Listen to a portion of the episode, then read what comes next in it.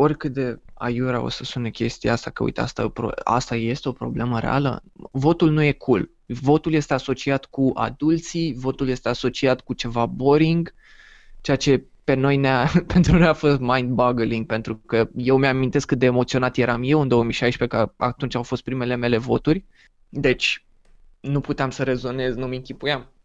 Cum adică, votul nu e cool? Și am zis, ok, hai să-l facem cool.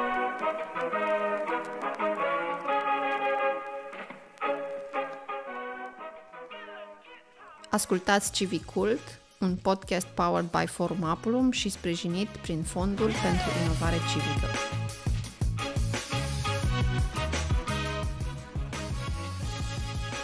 Bună și bine v-am găsit! Eu sunt Florin și astăzi vom discuta despre alegeri. Despre alegerile care au fost și cele care urmează, pentru că încă ne aflăm într-un an electoral. Nu voi discuta, bineînțeles, singur și îi voi avea alături de mine pe Cristi și pe Tușar de la Generația Vot. Bună, băieți! Salutare, eu sunt Tușar. Salutare, Cristi aici și mulțumim super, super mult că ne-ați invitat. Plăcerea noastră să putem discuta despre principalul subiect al perioadei și anume alegerile. Știu că voi uh, sunteți înființați de ceva timp, voi generația vot. Oare de când și cum de va venit ideea asta? De unde nevoia de a apărea generația vot? Eu cu Cristi ne-am implicat în foarte multe proiecte de când ne cunoaștem și în ultima perioadă de când s-a întors și Cristi acasă de la facultate, uh, ne întâlneam aproape fiecare zi în balconul lui din apartament în care stătea la chirie. Și prin uh, prin discuțiile pe care le aveam în balcon legat de absolut toate cele.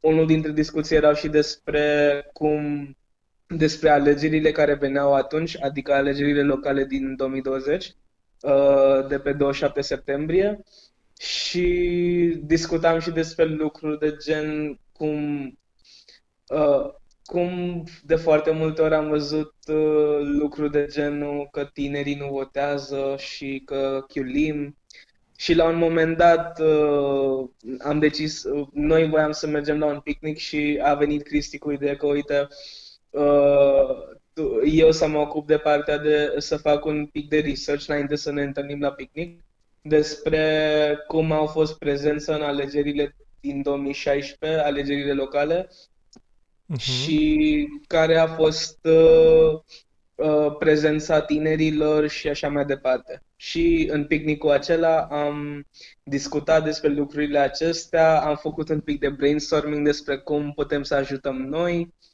și am venit cu niște idei funny, nu foarte serioase, dar uh, într-un fel în loc să învocăm oamenii că uite trebuie să mergi la vot, trebuie să faci acest lucru, să dăm o invitație liberă, că uite, noi te ajut, uh, noi venim cu niște propuneri și tu, dacă dorești, poți să fii invitatul nostru și să mergi cu noi la vot. Da, ne-am, ne-am dorit să răspundem tuturor valurilor astea de stigmatizare, de învrăjbire între generații, care pe care, nu știu, asta, asta am simțit că e vibe și din articole, dacă scrii vot tineret România, e jale acolo. Tinerii nu fac asta, tinerii nu fac aia altă.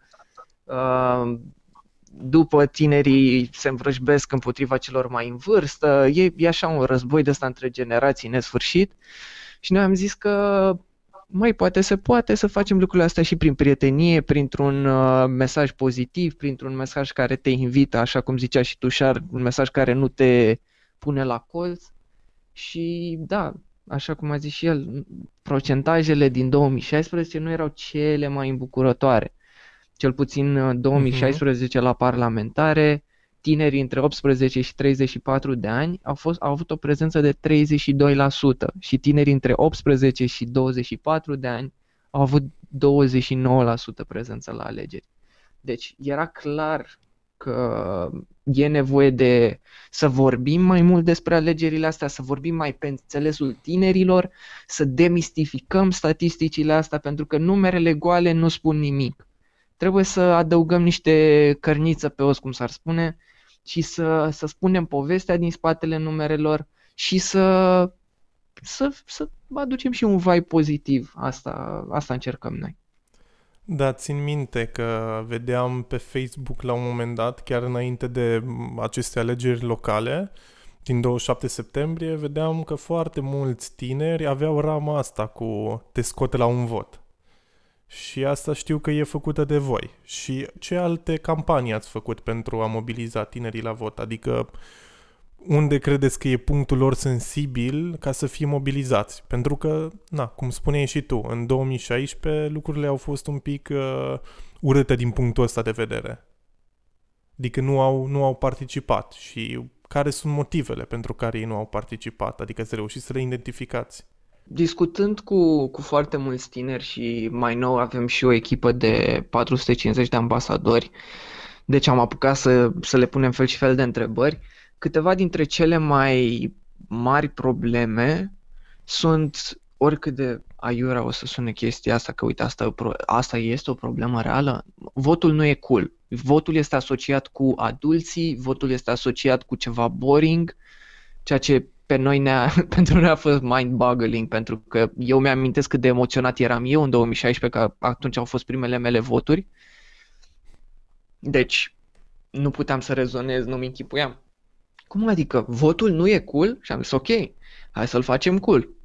De acolo și toate sloganurile astea cu te scot la un vot, dragoste la prima votare, cum poți vedea și noua ramă generația vot de acum pentru parlamentare, bună dimineața, vine la vot dulceața.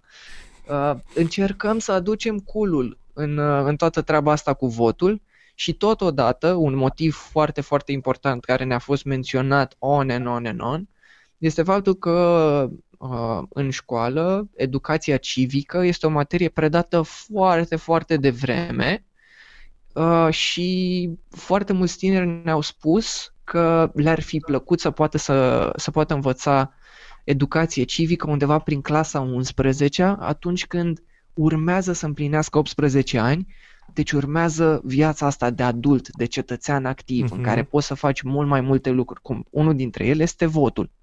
Și de asta încercăm să, să ne aliem cu, cu parteneri inspirați, cum unul dintre este Forum Apple, un Funky Citizens. Încercăm să, să aducem împreună experți din mediul juridic, astfel încât să facem educația asta civică despre vot o licuță mai cool, să, să fie mai appealing, să adăugăm niște ilustrații mișto pe fundal, să, să fie shareable. Nu știu, asta e, e cum am îmbinat noi lucrurile astea, partea de cool cu partea de educație civică. Totul trebuie să fie shareable. Dacă nu este îndeajuns de uh, citez sexy pentru Insta Story, înseamnă că nu e bun în perspectiva noastră. Noi orice material facem pentru campaniile noastre trebuie să fie Instagram shareable. Totul, tot ce postăm e gândit ca să se poată viraliza. De asta suntem extrem de recunoscători pentru toți partenerii noștri, Dear Society, colegul nostru de la grafică, David, pentru că ei fac acest content să arate top-notch astfel încât mii de tineri din România să-l ceruiască. Uh-huh. Și țin minte și eu că am votat prima dată la alegerile europarlamentare de anul trecut și și eu la fel aveam emoții și fiind dintr-o familie în care eu am mers cu ai mei de mână la vot duminica în mediul rural și mi se părea așa foarte cool să votez și abia așteptam să pot să votez și eu și să nu spun nimănui cu cine am votat, pentru că așa îmi spuneau părinții acasă. Și da, mie, de atunci mi se părea cool și pe urmă când am ajuns să înțeleg mai mult cifrele și să văd că tinerii de fapt nu votează și de fapt li se pare un lucru așa super boring să mergi la vot și chiar mă bucură că ați apărut voi. Și cu siguranță ai pomenit deja că nu faceți lucrurile astea singuri uh, și voiam să vă întreb cine vă mai ajută. Știu că este vorba și despre ceva ambasadori pe care aveți. Puteți să ne spuneți și un pic despre ei și despre ce muncă depun ei?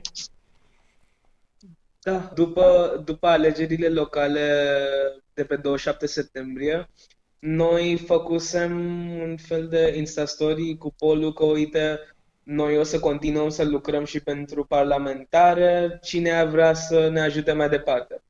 Și aveam un pol cu eu sau nu eu, ceva de genul ăsta și foarte mult, uh, cel puțin 400 de oameni au răspuns la story acela că uite, vrem să ajutăm noi. Iar după, fiindcă noi până acum, în proiectele în care am lucrat, de exemplu Opportunity Weekend, am, mm-hmm. care este un ter de voluntariate, am lucrat de foarte multe ori cu ambasadorii și voluntari, voluntari care ne-au ajutat să promovăm evenimentele, ne-au ajutat să ajungem la cât mai multă lume. Și fiindcă este un proiect în care vrem să ajungem la cât mai mulți tineri, am decis de ce nu să deschidem și pentru generația VOT la fel o înscriere pentru ambasador, prin care să avem cât mai multă lume care să ne ajute să ajungem la toată lumea din România, să zicem. Și uh-huh. așa am deschis formularul și prima dată am avut... Noi ne gândeam că, uite, poate o să avem 100 de oameni care, ne, care se înscrie și intră în echipă. Dar în seara în care am postat uh, list, uh, înscrierea pentru ambasador, următoarea zi dimineața cum ne trezim cu 250 de oameni în echipă. Wow, wow. Da. Deci chiar felicitări pentru toate lucrurile pe care le-ați făcut până acum. Acum să intrăm un pic în subiecte mai, uh, mai adânc. Votează tinerii? Adică, cum vi s-au părut alegerile locale din 27 septembrie? Au fost tinerii la vot? Ați rămas dezamăgiți? Știu că la un moment dat uh, am primit și eu mesaj în ziua votului că, măi, ce se întâmplă cu tinerii? Că la un moment dat era prezența foarte scăzută la vot. Și oricum mm-hmm. nu a mhm. crescut destul de mult, a fost în jur de 40 și ceva la sută pe, la nivel național. Și lucrul ăsta, într- într-adevăr, există un progres față de uh, 2016 Însă mie mi se pare că a fost făcut destul de mult baz pentru alegerile astea și cu toate astea prezența a fost scăzută. Poate a contribuit mm. și situația asta specială uh, cauzată de uh, noul coronavirus. Însă de ce altceva mai au nevoie? Pentru că au apărut și campanii cool. De ce mai au nevoie tinerii ca să nu stea acasă în ziua votului? Da, e, e o întrebare foarte bună Uh, și aici un, un lucru despre mine ca persoană. Sunt, sunt un pic nerdy când vine vorba de statistică. Deci să știi că și pentru apelul ăsta mi-am pregătit aici toate statisticile despre 2020-2016. Deci putem discuta despre câteva dintre ele dacă, dacă ți-ar plăcea. Oh, chiar te rog, chiar te rog. Super. În 2016, cei, la alegerile locale, aici comparăm locale cu locale, tinerii între 18 și 24 de ani au votat 42% dintre ei, au ieșit la vot. Asta la nivel național.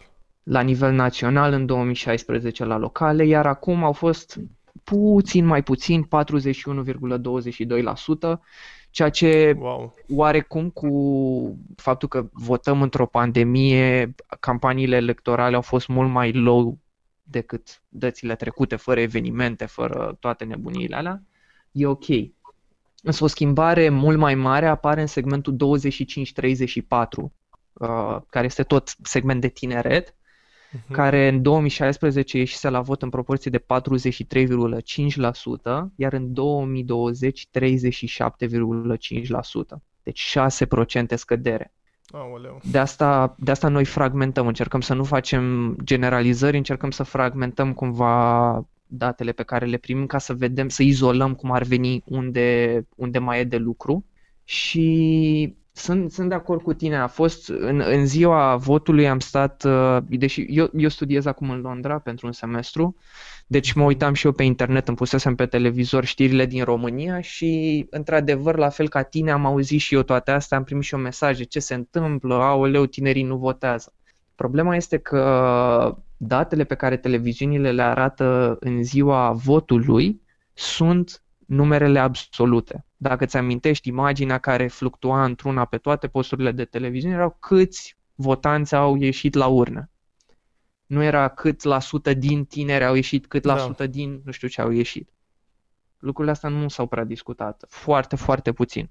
Chestia este că dacă ne uităm în valori absolute, da, tinerii n-au ieșit la vot. Pentru că în numere absolute comparăm segmentul 18-24, care are 7 ani, cu segmente de tipul 45-64 care au 20 de ani. Deci 20 uh-huh. de mhm. generații versus 6 generații. Ca numere, matematica nu o să arate niciodată la fel, dacă înțelegi la ce mă refer. Da, da. Dar dacă ne uităm ca procente, diferența nu este atât de mare. Învățăm, generațiile noastre încă învață care e importanța votului, care este rolul unui primar, rolul unui consilier local și nu, nu votează doar, încercăm să învățăm și să nu votăm doar, am, am auzit partidul ăsta, votez da, să voteze informat. Exact. Și noi credem că unul dintre lucrurile cele mai importante este ca fiecare generație să fie reprezentată la alegeri. Spre exemplu, dacă din populația României avem aici uh, tinerii între 18 și 24 de ani din întreaga populație sunt 9,36%. Da. Și în 2020 sunt cam 8,8%. Ei bine, în ziua votului, intenția noastră este ca uh, procentul din numărul total de voturi să fie undeva pe la același procent cu cât la sută din tineri sunt în România. Asta va însemna că generația noastră este reprezentată în cadrul alegerilor locale. Uh-huh. Pe când, în realitate, generațiile noastre au fost subreprezentate timp de ani de zile. Și aici, aici avem de lucru. Pentru că reprezentarea nu, nu ține doar de noi. Deci dacă o generație mai mare este suprareprezentată fiindcă au ieșit masiv la vot, atunci scade și gradul de reprezentare al generației noastre. Noi visăm la o Românie în care reprezentarea va fi echilibrată. Fiecare generație va ieși de ajuns de mult la vot, astfel încât, domne, suntem 7% din populația României, păi să fim 7% și din numărul de voturi în ziua alegerilor. Uh-huh. Da, foarte sper interesant. Că, sper că n-am intrat prea mult în tehnicalități. Am, am încercat așa, fiindcă noi, noi lucrăm activ la demistificarea acestor uh, statistici și cum ar veni, dacă ți amintești, când eram mici și ne uitam pe Discovery la Meatbusters, uh-huh. încercăm să spargem mitul ăsta, domnule. Tinerii nu votează. Fiindcă uh, premizele pe baza cărora spunem lucrurile astea nu sunt cele mai uh, corecte. Ascultați Civicult, un podcast powered by Forum Aplum și sprijinit prin Fondul pentru Inovare Civică. Mm-hmm. Chiar mă uitam uh, zilele astea pe Facebook, Instagram și într-adevăr vedeam și oameni care, tineri, aici vorbesc de tineri care spuneau că merg la vot, că da, lucrurile o să se schimbe, însă foarte multe postări erau că, băi, nu merg la vot, uh, oricum toți sunt la fel, uh, uh, acum mai ales că au apărut destul de multe lucruri cu scandalul interne din anumite partide, mai ales din USR, cu care tinerii votează uh, statistic mai uh, mult și uh, oarecum uh, sunt dezamăgiți. Și uh, o luăm din nou pe asta, cu toți sunt la fel și ce votul meu nu o să schimbe nimic. Și aici aș vrea să fac și o paralelă cu ce s-a întâmplat acum în, în Republica Moldova, că e proaspăt aleasă președinte Maia Sandu. Și lucrul ăsta nu are decât să ne bucură, adică este încă o veste bună pentru anul ăsta 2020, care a fost plin de vești proaste. Și acolo a fost o prezență foarte mare la vot. La fel, în America, în Statele Unite ale Americii, a ieșit uh, Biden președinte pentru că a fost o prezență istorică la vot și pentru toate lucrurile care s-au întâmplat în ultimul timp, de la uh, Lincoln Project până la uh, Black Lives Matter și așa mai departe. Însă la noi nu, av- nu avem, nu simt, cel puțin eu nu simt că avem un motiv destul de mare să se mobilizeze tinerii, uh, tinerii la vot. Și cred că s-ar putea găsi, dacă ne uităm peste ce s-a întâmplat în 2016, când au fost foarte puțini oameni la vot și inclusiv tineri, la, puțin la vot la alegerile parlamentare, pentru despre astea vreau să vorbim acum. Uh, și protestele care au urmat imediat după. Adică, cred că acum e momentul să fa- să facem un follow-up al protestelor respective, pentru că am stat atunci atâtea zile, săptămâni, poate chiar luni în stradă să protestăm pentru legile justiției, ca acum nu cred că e momentul să ne batem joc de ce am făcut atunci. Și de asta cred că ăsta cred că ar trebui să fie un boost pentru tineri să meargă la vot, să-și amintească de lucrurile astea. Voi ce părere aveți? Da, e... Ai, ai spus foarte, foarte multe lucruri foarte, foarte interesante acolo. Din păcate, noi nu putem discuta despre partide politice și ne-am, ne-am impus chestia asta în filozofia, filozofia uh, proiectului nostru. Însă ce pot spune legat de, și, și nu discutăm nici candidați din alte țări, dar ce pot spune și ceea ce ai menționat și tu, senzațională prezență la vot în Republica Moldova, senzațională da. prezență în diaspora Republicii Moldova. 52,6% din moldoveni au votat. Extraordinar. 63,6% din tineri au votat. Cum sunt procentele astea? Noi care plecăm de la premize de 39%, de dat, nu, de 29% a generației noastre data trecută. Cred că, cred că găsim puțin, uh, foarte multă motivație în, uh, în ce au făcut și cum s-au mobilizat uh, prietenii noștri și frații și surorile noastre din Republica Moldova. Și asta am avut piele de găină și aseară și azi de dimineață de fiecare dată când primeam de la ambasadori sau de la prieteni numerele astea senzaționale. Uh, legat de proteste și ce se, ce s-a întâmplat și la noi, dar și pe plan mondial, cred că, adică ce pot spune eu, din nou, în, într-un statement apolitic, ar fi că fiecare dintre noi trebuie, putem să ne luăm o oră, o oră și jumătate, astfel încât să încercăm să ne documentăm cât mai pendelete.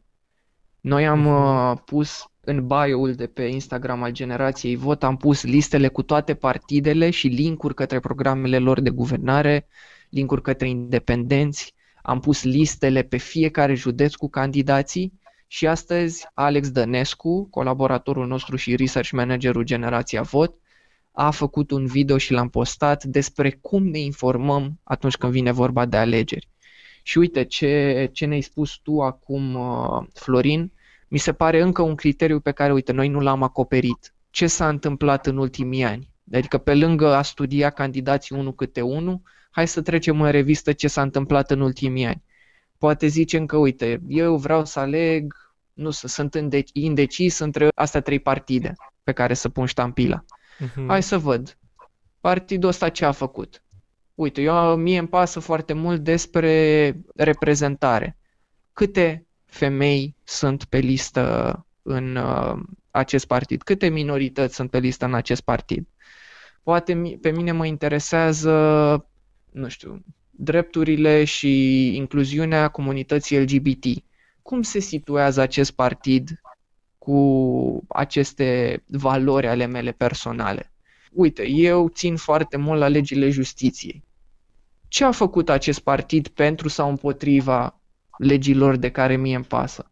Mi se pare că lucrurile pe care le-ai spus sunt niște criterii senzaționale. Un fel de așa, busola noastră morală atunci când alegem un candidat. Dar uh, chiar voiam să vă întreb, de unde să se informeze tinerii? Adică știu că a fost o foarte mare problemă în România tot timpul acest background check al candidaților. Acum este un pic mai greu pentru că Într-adevăr, se votează pe liste, sunt destul de mulți candidați și e greu să iei fiecare candidat în parte și să-l analizezi ce a făcut, dacă a mai făcut parte din Parlament, dacă da, ce a mai propus acolo și așa mai departe. Însă există la momentul actual, în afară de ce ai menționat că faceți voi, vreo platformă sau un loc în care tinerii să poată să găsească undeva centralizat mai multe detalii despre, măcar despre partidele astea sau dacă, adică aici aș menționa și programele de guvernare, dar cred că e un pic boring să le cerem uh, tinerilor și un pic prea mult să le cerem să citească toate programele alea de guvernare despre care oricum știm că nu o să îndeplinească în totalitate și marea lor majoritate sunt scrise în, le- sunt scrise în legaleză sau într-un limbaj din ăla un pic mai de lemn. Ce sfaturi ați avea pentru tine? Florin, mai rupt cu asta cu limbajul de lemn. Ai mare dreptate. sunt, uh, sunt în complet asentiment cu, cu ce spui tu cu limbajul de lemn și tocmai ce mă gândeam ieri, că nu înțeleg de ce partidele din România nu angajează mai mulți oameni din branding, marketing, fiindcă totul sună, gosh, ca manualele alea făcute în 90. Uh-huh. Deci mhm. limbajul a rămas cumva așa într-o epocă de mult depășită de tehnologie, de tipurile de comunicare. Păi nenică, eu mă așteptam să facă cineva un, uh, un program de guvernare și vorbesc foarte serios în uh, Reels, pe Instagram, în TikTok. Cât de greu poate să fie, că au prioritățile alea. E ușor să le pui în așa ceva. Trebuie să, trebuie să înțelegi cu cine vorbești și dacă ei vorbesc cu doar cu anumite generații, nu se pot aștepta să-i voteze alte generații, cum ar veni. Nu știu și aici, uite, poate dacă știi tu să ne ajuți, dacă ai auzit de vreo altă resursă publică momentan, din ce am auzit, școli curate lucrează la liste albe, liste negre, ceva de genul ăsta, dar uh, nu cred că sunt încă publice aceste lucruri. Au mai făcut ei în trecut, cred, cu uh, câți, uh, câte persoane din partide au procese sau au, uh, au avut activități uh, questionable, ca să zic așa, în trecut. Dar nu, nu știu de altceva momentan. Tu și Florin, oare știți voi mai multe?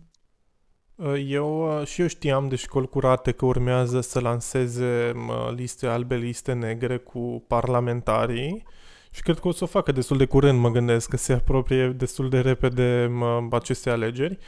Dar uh, cred că mai era factual pe fact-checking. Bine, asta nu e un fel de background, dar acolo se regăsesc destul de mulți parlamentari care au fost verificați în uh, ultima perioadă și acolo, na, putem să ne bazăm și în funcție de ei, dacă ei mint, na, clar, nu cred că ar mai trebui să fie votați. Însă, în rest, nu cred că mai e vreo platformă. De asta vă și întrebam. Nu, nu știu să mai fie o platformă prin care să fie centralizate toate astea.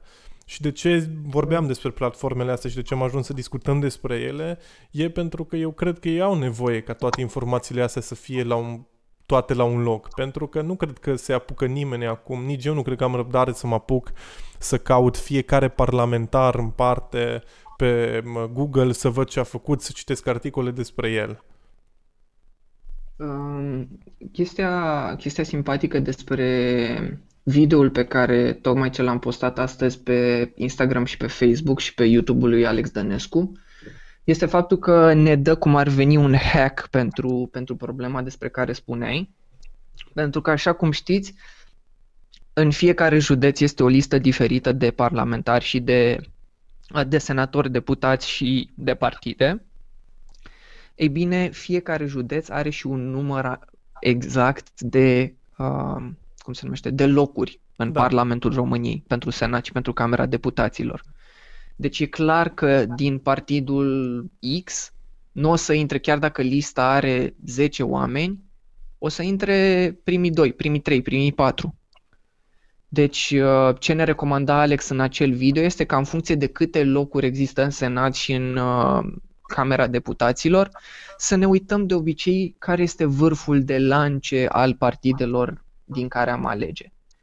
Și încă un hack pe care pot să-l recomand eu, n-aș, nu cred că are cineva răbdare să se uite la toate, toate partidele, însă poate măcar să se uite la cele pe care le consideră sau le-a considerat uh, de-a lungul timpului ca opțiuni credibile pentru valorile sale. Și puteți să vă uitați și pe, din nou pe, pe ce au pus partidele, tot în același document. Pe primul slide sunt promisiunile partidelor și independenților.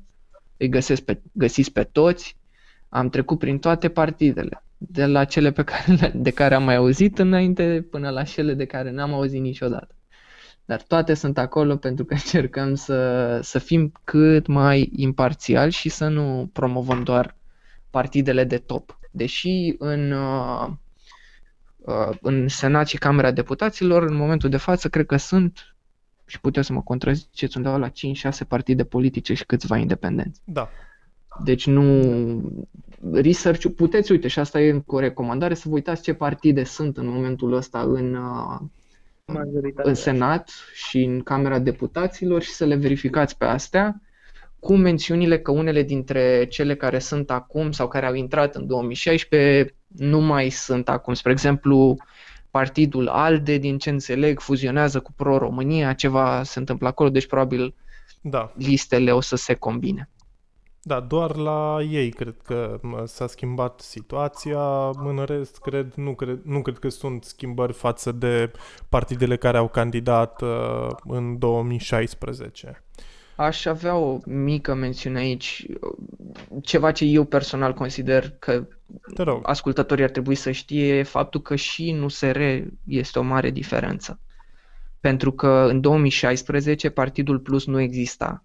Da. Și nu, uh, nu existau candidați și din partea Plus. De asta aș, aș adăuga ca mențiune pentru cei care vor să informeze mai mult, să vadă și care e dihotomia asta dintre USR Plus pentru că nu sunt candidați doar din cei vechi, acum sunt candidați noi, din PSD anumiți oameni s-au mutat în alte partide, din PNL s-au mutat în alte partide, din USR s-au mutat în alte partide. Da. Deci, uh, cred că cumva așa sunt uh, partidele astea sunt niște organisme vii care se tot, uh, se tot mută de colo-colo. Ascultați Civicul, un podcast powered by Forum Aplum și sprijinit prin Fondul pentru Inovare Civică.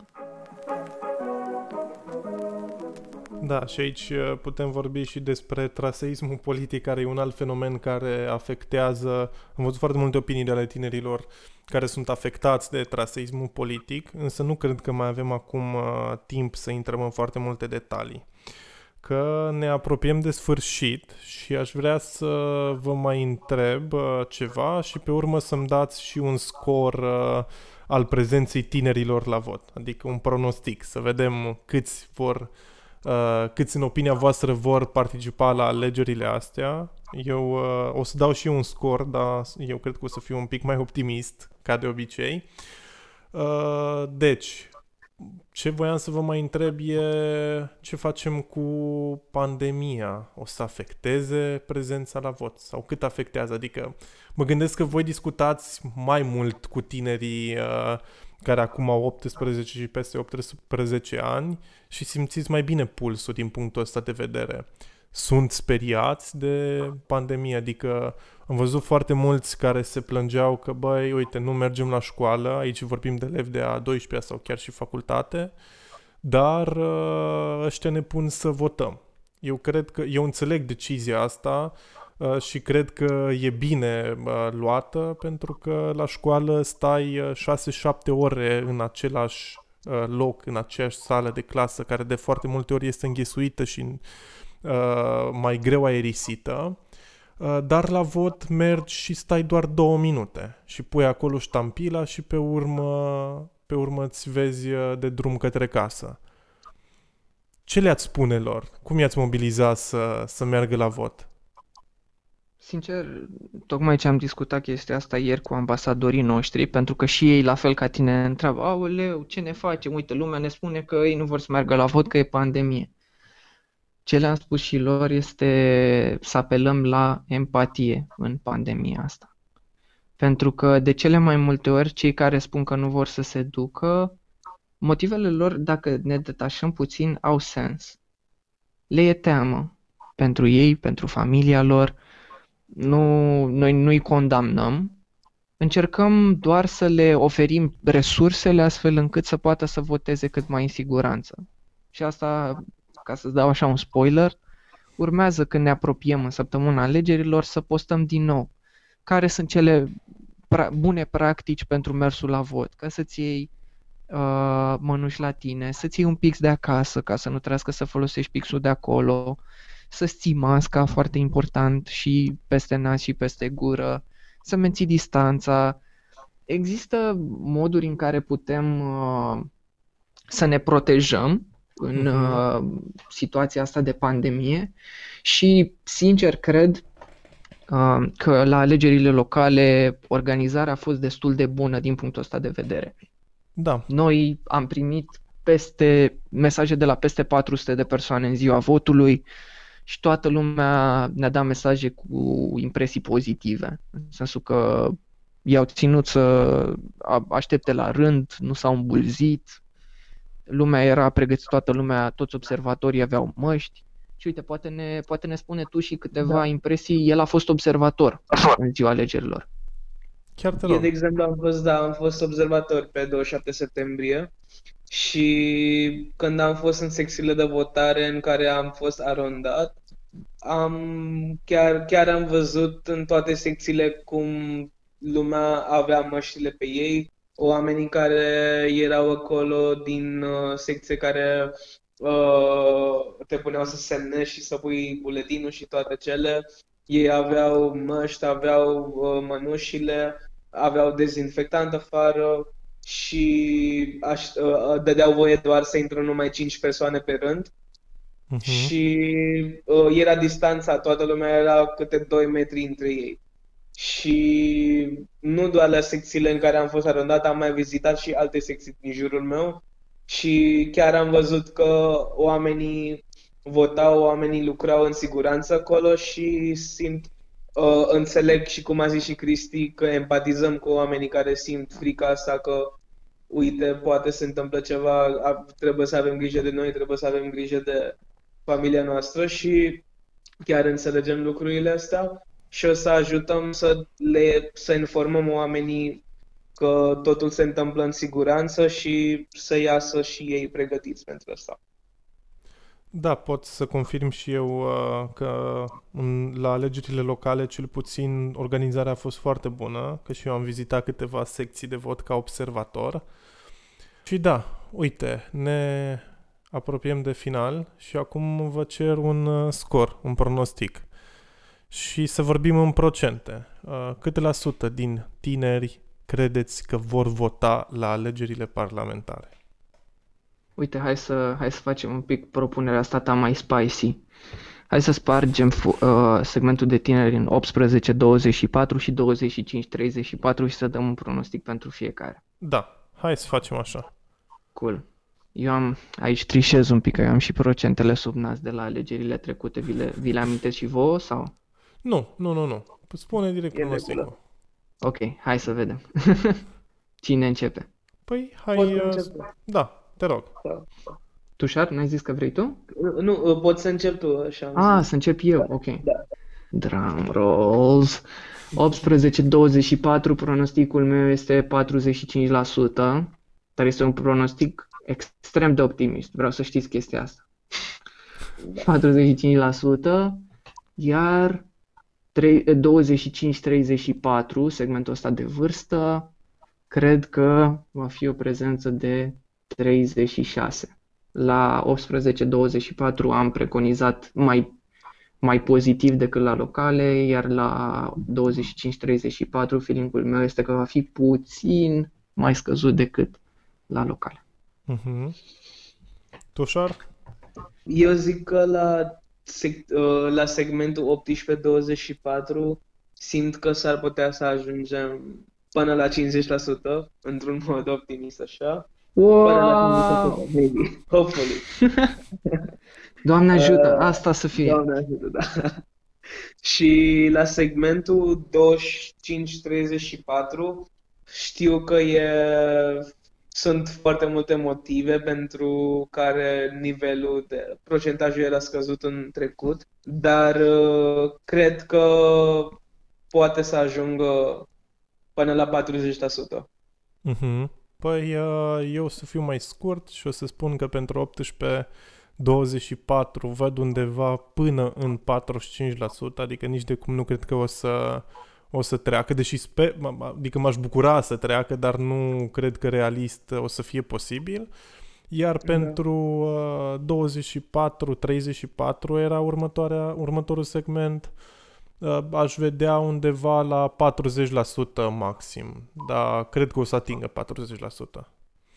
Uite, asta e, e așa un final anticlimatic. Uh, mi se pare foarte nu știu, m-a, m-a luat așa pe șira spinării, mă simt ca în ziua alegerilor, jur. uitându-mă din nou la grafice și auzim pronosticuri. E... Păi, Da, uh, data trecută o zi, o zi întreagă mi-a vibrat telefonul, mi-a sunat telefonul, mi-a... sunt traumatizat. Păi oricum ne apropiem de alegeri și cu asta aș vrea să și uh, închei, adică cu un îndemn ca să mergeți să votați, indiferent dacă sunteți tineri sau nu sunteți tineri, important e să mergeți să votați și mai mult decât atât să o faceți informat. Aici am avut un podcast cu discuții despre alegeri, despre alegerile care urmează în special, adică cele parlamentare, dar și despre ce s-a întâmplat în ultimii ani la acest segment. Mulțumesc, Cristi, mulțumesc, uh, Tușar și să ne auzim cu bine. Toate cele bune! Mulțumim și noi pentru Mulțumim tare mult!